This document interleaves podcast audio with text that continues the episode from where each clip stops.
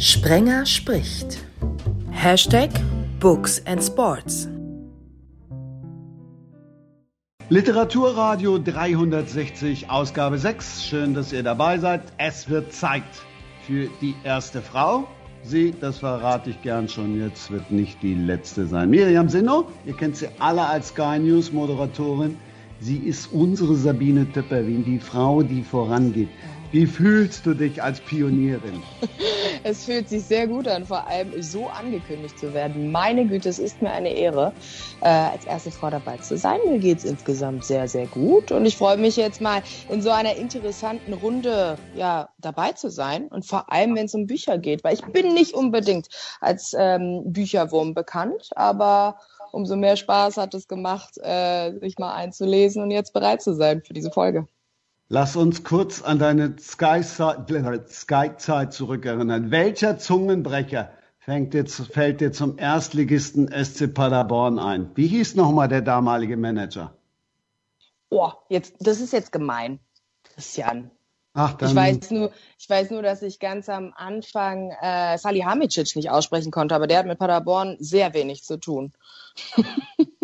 Holger Pfand, der Sky-Kollege, Reporter, Kommentator, Buchautor, da kommen wir später drüber. Aber du sprichst jetzt einmal unfallfrei.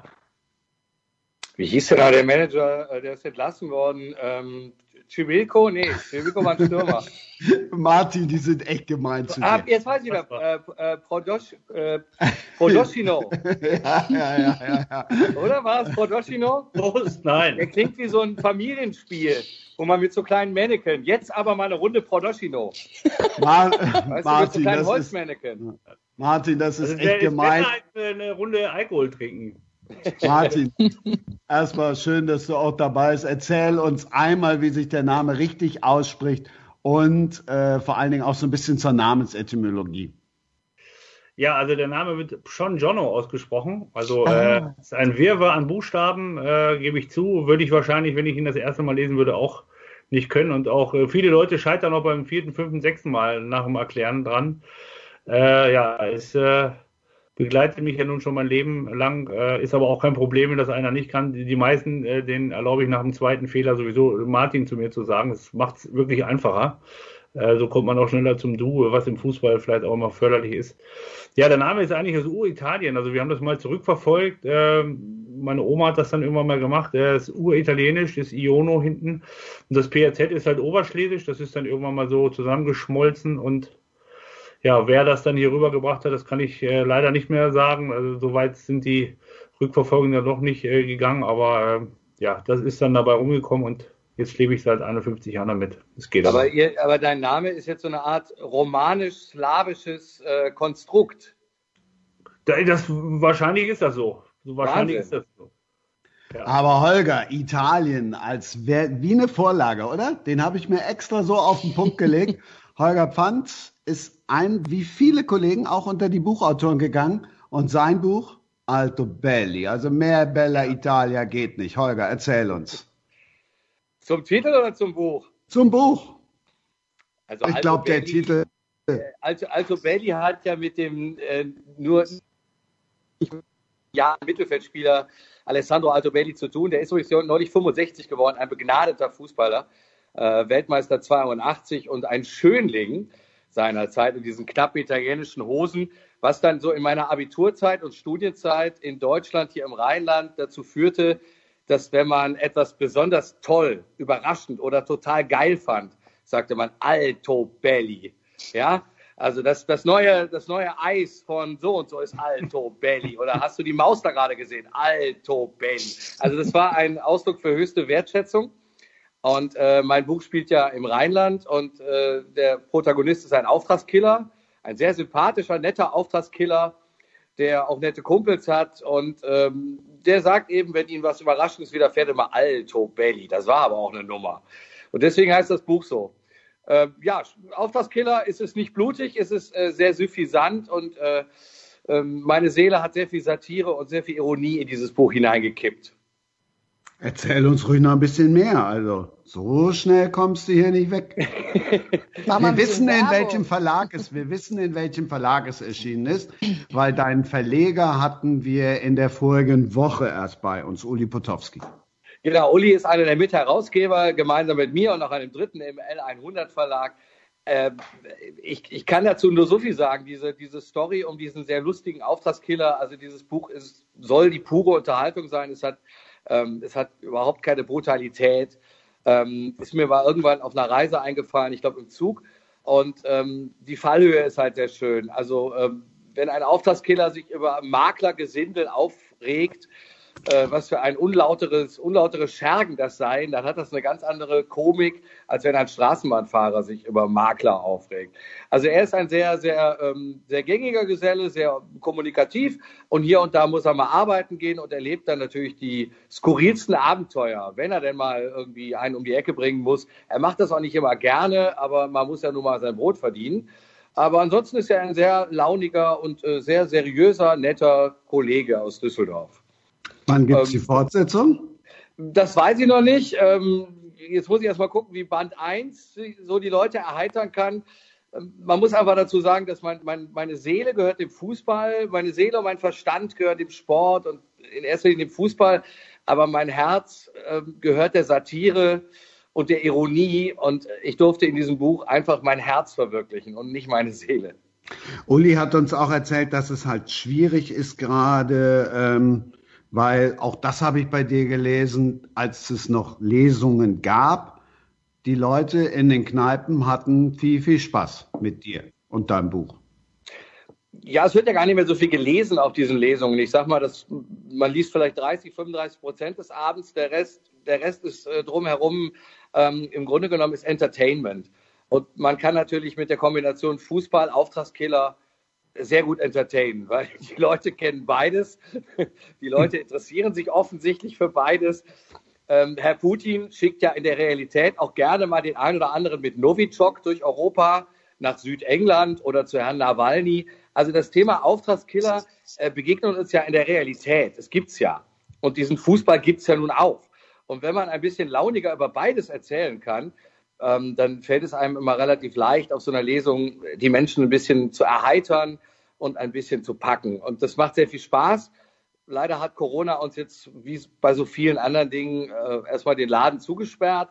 Aber ich bin guten Mutes, dass wir irgendwann mal wieder mit Alto Belli und äh, ohne Novichok, weil das auch sehr schwer zu transportieren ist, wieder Lesungen veranstalten.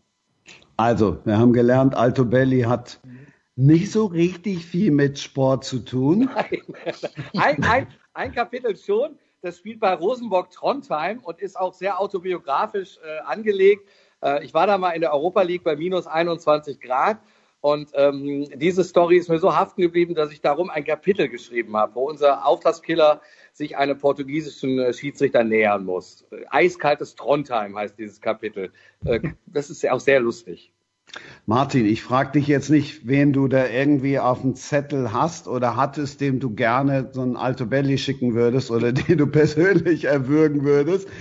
Stell uns lieber dein Buch und wer hätte das gedacht? Ein Sportbuch vor. Wir müssen ja auch mal über Sportbücher reden. Es ist gar kein Sportbuch, äh, sondern äh, ja, das, äh, es ist eher ein Sachbuch. Also das ist eine ganz witzige Geschichte. Ich habe vor äh, anderthalb Jahren ein Haus hier in Paderborn gekauft oder wir. Und der Verkäufer des Hauses ist der Professor Richard Streich, der äh, Verhaltensforscher und äh, Kommunikationswissenschaftler ist. Und der hat ein Buch rausgegeben und das äh, heißt Minenfelder im Beruf. Und äh, das ist ein Thema, wo es ganz viel um Leadership geht, um, um Teamführung und, und solche Themen. Und äh, da mich das ja letztendlich immer wieder auch beruflich äh, getroffen hat oder betroffen hat, auch in der letzten äh, Station in Paderborn, äh, wollte ich mich mal selber reflektieren und äh, habe dann mal so die Themen mal durchforstet oder bin gerade auch dabei, das Buch äh, zu lesen. Ich bin noch nicht ganz durch, aber es ist äh, sehr viel. Man lernt sehr viel über sich, auch über seine Fehler, die man gemacht hat, gerade in der Führung von von Mitarbeitern und äh, im, im Gesamtkontext auch mit seinem Arbeitgeber. Äh, das ist sehr, sehr spannend, muss ich sagen. Ja, dann erzähl mal was. Also, du musst uns nicht deine Fehler erzählen, aber das, was du. da gibt es doch gar nicht so viele. Nein, aber, aber das, was, das, was du äh, gelernt hast bei Minenfelder im Beruf, denke ich natürlich erstmal äh, an Mobbing und an, wie der Rheinländer so schön sagt, Holger kennt das Wort mit Sicherheit, an Fütschesfühler. Ja. Ne? Willst Ja, du also, einmal kurz übersetzen, Fütschesfühler für Miriam in Berlin? Ich wollte gerade fragen. Ja, genau. Was heißt das genau? Fütschesfühler, Holger, du bist. Fütschesfühler ist so, ähm, ähm, ja, wenn man jemanden an den Hintern packt. Also Fütze, Ah. die Foot ist der Hinter, Ja. wenn man jemanden so da am Arsch packt, zu Ah, okay. Genau, also so ein, so ein Grabscher-Typ und Genau. äh, ne? so. Das So, ich, ein- das, so ein ganz charmanter. das bin Ja. ich dann zum Glück nicht. Nein, also äh, das, es geht Nee, das ist ja auch mit Sicherheit nicht passiert. Also. Nein, nein, nein. Oder? Also, äh, ein Klaps auf den Po nach dem Sieg, äh, aber da haben die Jungs meist äh, noch ihre Klamotten an. Das gibt's dann schon mal von mir. Aber nein, nein, also das ist nicht, sondern es geht ja auch so ein bisschen über dem Buch um, um Führung und, und was ist überhaupt eine Führungspersönlichkeit? Wie definiert er sich? Was, auf was muss er achten, um Mitarbeiter zu führen? Wie müssen die sich fühlen? Was, was kommt gespielt und äh, das ist halt so ein Thema, äh, das wird da halt mal so ein bisschen beschrieben. Äh, wie definiert man überhaupt ein, ein Alpha-Tier oder was ist ein, ein Teamspieler oder was ist ein, eine Führungspersönlichkeit im, im Sinne von, äh, ich bin der, der sagt, wo es lang geht und wie wird das ausgeführt, welche Alternativen gebe ich an die Hand äh, und, und solche Themen. Und äh, das macht die Sache sehr spannend. Und äh, ich, wenn ich das durch habe, bin ich bestimmt ein bisschen schlauer. Ich habe heute sogar mit dem guten äh, Herrn Streich telefoniert, der ein neues Buch geschrieben hat, das er mir nächste Woche mal bringen will. Äh, und äh, ja, das, äh, ich bin nicht so der Lesetyp, der Romane liest. Das gebe ich ganz offen zu. Äh, da fehlt mir so ein bisschen die Ruhe, auch in Corona-Zeiten. Wir äh, im Fußballbereich, äh, wenn du hast ja eh wenig Zeit, äh, dich mal langfristig irgendwie hinzusetzen und zu lesen. Da fehlt mir vielleicht auch innerlich so ein bisschen Ruhe. Wenn, dann schaue ich dann eher äh, Spieler an und bewerte die und habe andere Themen. Ich habe zwei kleine Kinder, da kommst du auch wenig zu, zum Lesen. Wie und Drache lese ich dann eher oder so? Oder? Bitte? Äh, der Drache Kokosnuss oder Urmel oder so? Kommt doch Das dann muss ich bestimmt. vorlesen und Leo Lausemaus natürlich auch.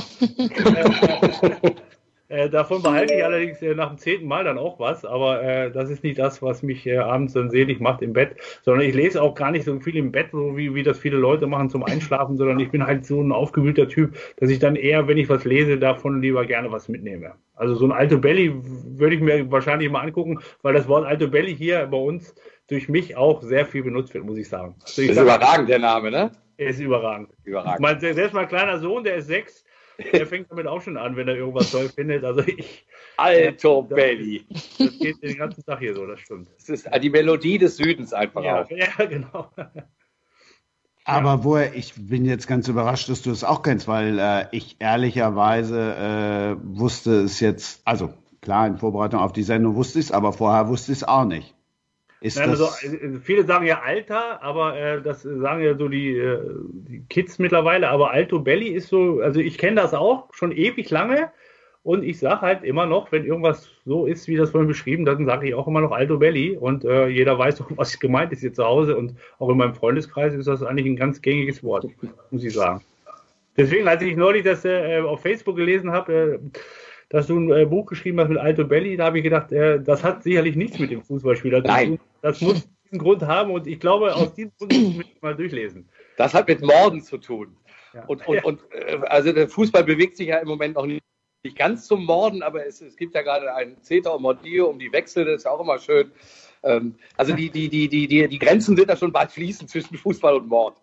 Obwohl, wenn du im Fußball arbeitest, bist du kurz äh, öfter auch mal kurz davor. Äh, ist unbestritten. ähm, das müssen wir dann jetzt doch nochmal. Wer, wer, wer stand da auf dem Zettel oder wer steht da auf dem Zettel? Ach, das ist ja immer situationsbedingt. Äh, Ich bin ja auch ein sehr impulsiver Mensch, muss ich sagen. Und äh, das steht und fällt natürlich dann auch mit Erfolg, Misserfolg oder mit Situationen, die äh, gut oder schlecht sind. Äh, so schnell ich aufbrausend bin, so schnell beruhige ich mich auch wieder, bin nach und nicht nachtragend. Deswegen muss da auch jetzt im Nachgang keiner äh, Angst haben, dass ich über den Sensenmann vorbeischicke. Ja, wenn ich Holger. darf, bei, dir, bei dir darf man, glaube ich, zur Ehrenrettung nur sagen, dass du echt in ganz große Stiefel gestiegen bist, in die von Markus Krösche. Äh, ja, aber obwohl, man muss, eins muss man ja sagen, also es ist ja nicht so, dass Markus im Vorfeld alles alleine gemacht hat. Ich war ein Jahr an seiner Seite als sportlicher Leiter und wir haben ja alle Dinge, die wir dort gemacht haben, auch zusammen angeschoben und okay. äh, gemacht. Und äh, wenn er nicht gerade nach Leipzig gegangen wäre, muss ich sagen, wäre ich wahrscheinlich auch überall mit hingegangen. Also es war immer so, ich, du gehst aber mit, du gehst aber mit, weil mhm. wir uns sehr, sehr gut verstehen, auch beruflich sehr, sehr gut verstehen. Also das ist nicht so, äh, das Problem war, in Paderborn ist es halt, du steigst halt in die Bundesliga auf mit einer Mannschaft, die äh, eigentlich äh, vom Etat her, und äh, daran ist ja immer so ein bisschen die Wertigkeit, äh, zweite Liga ist. Und äh, die Erwartungshaltung ist dann bei manchen groß. Wir intern haben aber immer gesagt, wir sind demütig und wissen, dass wir zu einer großen Wahrscheinlichkeit auch wieder den Gang in die zweite Liga geben wollen. Wir hatten da eine andere Idee. Wir wollten uns konsolidieren finanziell, was wir geschafft haben. Äh, ich habe äh, in meiner Amtszeit über sieben Millionen Schulden abgebaut, indem ich halt keine neuen Spieler gekauft habe, sondern gesagt haben, wir wollen den Verein ja perspektivisch aufstellen, dass er die nächsten Jahre auch äh, äh, ruhig durch die See schippern kann. Und ich glaube, deswegen waren die Schuhe natürlich groß. Äh, von der Außendarstellung hat jeder gesagt, der, der Markus, der Markus, äh, unbestritten äh, Riesentyp, Riesenmanager, er muss sich äh, neidlos anerkennen und kann das auch bestätigen. Aber ich glaube, jeder andere oder selbst er hätte in der Bundesliga mit den Möglichkeiten, die wir gehabt haben, gar nicht so viel mehr rausholen können, weil am Ende schießt dann Geld doch Tore und das ist in Paderborn nicht vorhanden. Das wussten wir von Anfang an und deswegen ist es auch in Ordnung. Absolut. Aber du hast noch was voraus, was ich in meinem Leben nicht mehr schaffen werde. Sieben Millionen Schulden abbauen, Chapeau. Würde ich gerne auch machen. Ich bin äh, privat auch gerade dabei, diese Größen. ich wollte gerade sagen, mein Ziel ist es eher, nie so viele Schulden zu haben. Ich war jung, ich brauchte das Geld. Ne? Genau. Alto Belli, ja, ja. Ah, ja. Alto Belli. Aber wir haben jetzt gerade auch gelernt, dass Holger eher Joachim Streich kennt als Richard Streich. Ja, und Christian Streich. Also alle auf einen Streich, oder?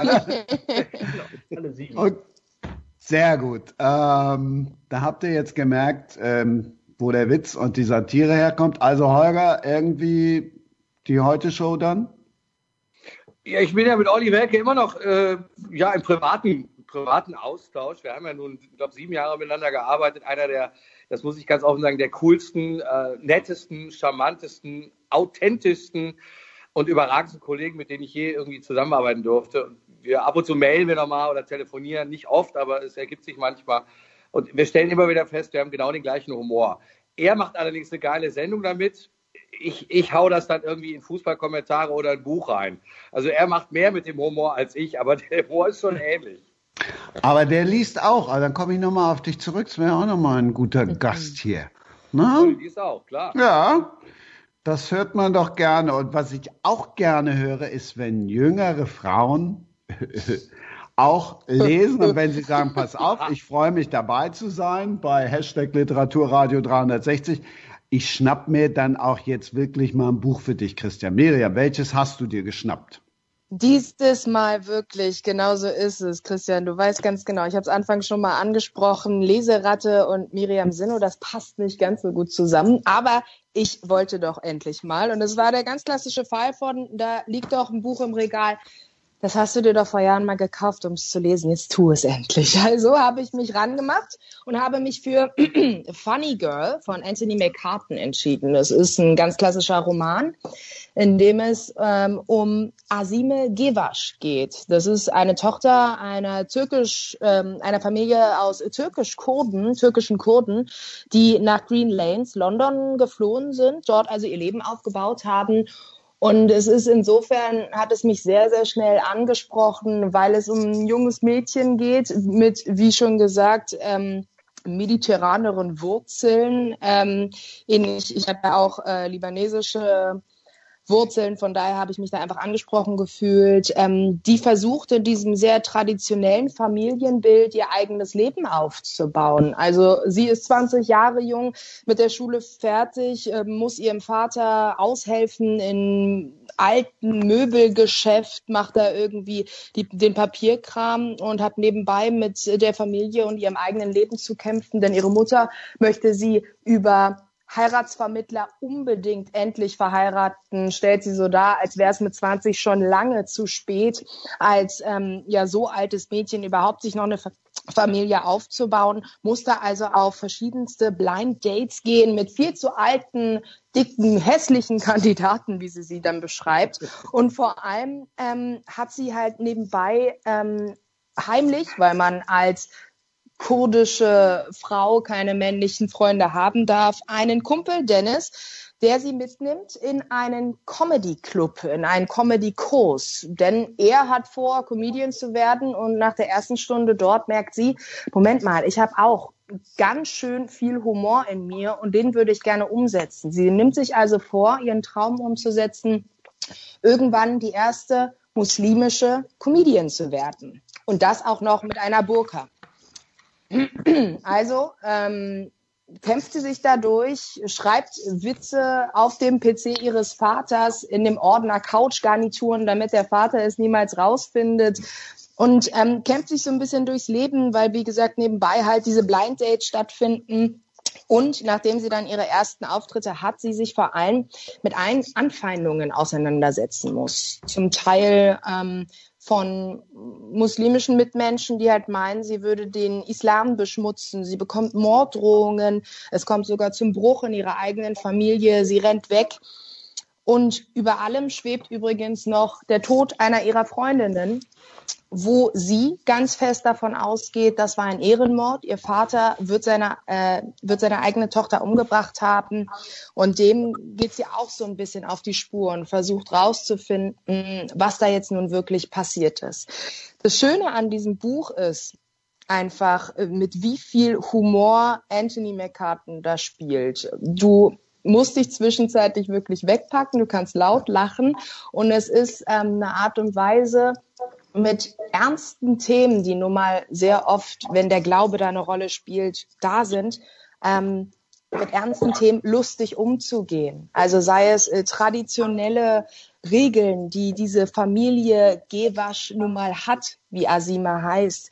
Ähm, sie verkörpert in ihren Programmen, die sie dann auf der Bühne präsentiert, eigentlich nur ihre eigenen Eindrücke aus ihrem Familienleben, aus ihrem Berufsleben, was sie ja eigentlich nicht hat, weil sie einfach nur den Papierkram für ihren Vater erledigt, auch nur sehr halbherzig. Ähm, und vor allem, denn das Buch spielt im Jahr 2005, wo unter anderem ja die Anschläge auf die Londoner U-Bahn äh, stattgefunden haben, versucht sie mit ihren Programmen ähm, es zu schaffen, dass Menschen nicht in Schubladen denken, vor allem was islamische, muslimische Menschen angeht, dass dort eben, weil es wohl muslimische Attentäter waren, aber jetzt in dem Fall London ähm, es hoffentlich schafft, nicht alle Muslime in eine Schublade zu stecken und zu sagen, ihr seid alles Terroristen. Und genau das ist sozusagen das Aufregende daran, dass also eine Frau mit einer Burka auf der Bühne steht und Witze erzählt und auch wirklich gerne ähm, schräge Witze macht, die wehtun in Richtung des Islam, aber das alles nun mal so gut verkörpert und sich das Publikum auch wirklich nur wegschmeißt. Also ähm, ne, ein Roman voller Humor, Vorurteilen, Hindernissen, das Zusammenleben multikultureller Gemeinschaften und das Erwachsenwerden findet dort statt. Hat mich wirklich ähm, obwohl ich eben keine Buchratte bin, immer wieder zum Lesen gebracht oder Leseratte bin, immer wieder zum Lesen gebracht und hat Spaß gemacht. Guck mal, Holger, und so schlagen wir den Bogen über einen Comedian bis hin zu einem Auftragskiller. Mit dem komme ich nämlich jetzt auch um die Ecke. Allerdings äh, einer etwas traurigeren Figur. Der Mann heißt Karl Overbeck, war als Scharfschütze in Afghanistan, kommt zurück nach Deutschland, hat dann natürlich, wie das so ist, PBS und so weiter und so fort. Ähm, die Szenen in Afghanistan sind relativ brutal beschrieben, das muss ich leider auch dazu sagen.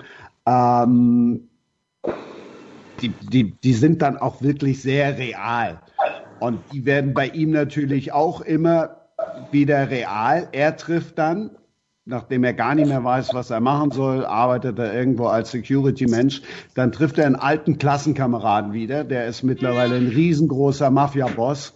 Und dieser Mafia-Boss macht ihm dann ein Angebot und sagt, Mensch, äh, du warst doch Scharfschütze in Afghanistan, du kannst doch sicherlich den einen oder anderen aus dem Weg räumen. Natürlich auch erstmal andere Mafia-Bosse. Ähm, das wird geschildert in einer super schnoddrigen Art, also vom, vom, vom ersten Auftragsmord hin, der natürlich nicht der letzte bleibt, bis zu vielen anderen. Was nicht passieren darf, passiert dann auch. Dieser Karl tötet nicht sein Zielobjekt, sondern dessen Familie. Und das hat dann letztlich Konsequenzen, weil dann meldet sich sein Gewissen noch viel, viel mehr zurück. Wir erfahren viel über die Drangheta, wir erfahren viel über einen Mann, der den Rubicon überschreitet. Das ist was für, für Baldacchi-Fans, sind 568 Seiten, 25 Stunden vorgelesen und Achtung, jetzt kommt's, von Kai Hawaii. Holger, bei dir tippe ich, dass du weißt, wer Kai Hawaii ist. Äh, Im Moment äh, habe ich da bin ich auf dem linken Fuß da. Ach, wobei, warte mal, Martin, du bist näher dran an Hagen. Also Kai Hawaii ist, äh, ich, ich habe den Namen schon gehört, jetzt kann ich ihn ganz schlecht zuordnen gerade, aber äh, Kai Hawaii ist. Ist nicht Magnum. Nein, nein. Miri, weißt du es? Nein. Er ist Gott, der Sänger, nein. von, der Sänger von Extra Breit. Kommt Ach ja, unbedingt Mensch. drauf. Na klar. Das war vor meiner Zeit, Entschuldigung. Ach, hurra, hurra, die Schule kennt, äh, hurra, hurra, die Schule brennt, kennst du doch sicherlich Ja. Ja, auch. das stimmt, Ja, das stimmt. Und Happy der hatte, Marmelade. Genau, das hat er, das war sein erstes. Und dann hat er halt diesen Thriller geschrieben, der, ähm, der auch absolut, also wirklich hat mich auch gepackt. Und allein wie der das erzählt, das ist halt auch schon geil. Sind Hörbücher was für euch, Miriam? Fangen wir bei dir an. Du hast mich ja versucht, da so ein bisschen ranzuführen. Hat noch nicht so gut geklappt. Martin. Hörbücher, äh, keine Ruhe. Also ich krieg's nicht hin, selbst im Auto, wenn ich bin ja auch, äh, als ich noch im Scouting sehr viel unterwegs war, ganz lange Strecken gefahren, teilweise bis nach Kopenhagen, acht Stunden. Ich glaube, ich, ich brauche die Musik im Auto, ich brauche News, äh, ich kann das ganz schlecht äh, äh, für mich aufnehmen, wenn ich fahre. Äh, ich müsste vielleicht auch mal eine, andere Sprache da reinmachen, äh, dass man vielleicht eine andere Sprache noch lernt oder sein Englisch noch mal richtig auffrischt oder so. Aber so ein Hörbuch ist überhaupt nicht mein Thema. Also ich kriege das für mich selber irgendwie nicht hin. Nach fünf Minuten schalte ich es ab. Also, Also ich, ich- höre Musik mal abends vorm Kamin auf dem Kopfhörer, äh, aber da wäre ich auch schon, da merke ich schon, ich bin da unruhig. Also vielleicht brauche ich noch ein bisschen, um ruhiger zu werden. Ich insgesamt. höre es halt stundenlang auf dem Crosstrainer, weil das sonst irgendwie so gähnt Stundenlang? langweilig ist. Ja, wenn ich zwei Stunden auf dem Crosstrainer bin, kann ich zwei Stunden Hörbuch hören. Holger, wie sieht's bei dir aus? Ähm, ich, ich glaube, dass ich da ein bisschen beruflich befangen bin, weil ich drei, vier Mal die Woche äh, den ganzen Tag einen Kopfhörer auf habe und ich muss audiovisuell so viel aufnehmen im Grunde genommen. Die ganze Woche, du hast die Kollegen am Kopfhörer, du hast das Spiel, du hast die Atmo, äh, du hast die Ansagen der Regie. Also Fußball äh, geht ja bei uns nur mit Kopfhörern und ich bin dann einfach mal die zwei, drei Tage froh in der Woche, wo ich keinen Kopfhörer auf meinen Löffeln hier habe. Äh, Insofern lese ich ganz einfach und auch, auch mit, es hat auch mit der Haptik zu tun, dass ich gerne ein Buch in den Händen halte und knisternd die Seiten umblättere und, und sie dann glatt streiche. Und das ist einfach auch schön. Also dieses Gefühl, die Fingerspitzen werden ja auch verwöhnt. Ich wollte aber noch eins dazu sagen. Es ist ja interessant, dass wir über drei Bücher jetzt gesprochen haben. Und man sieht ja, dass das reichhaltige Vier. Bouquet, äh, vier, Entschuldigung, vier Bücher, das reichhaltige Bouquet.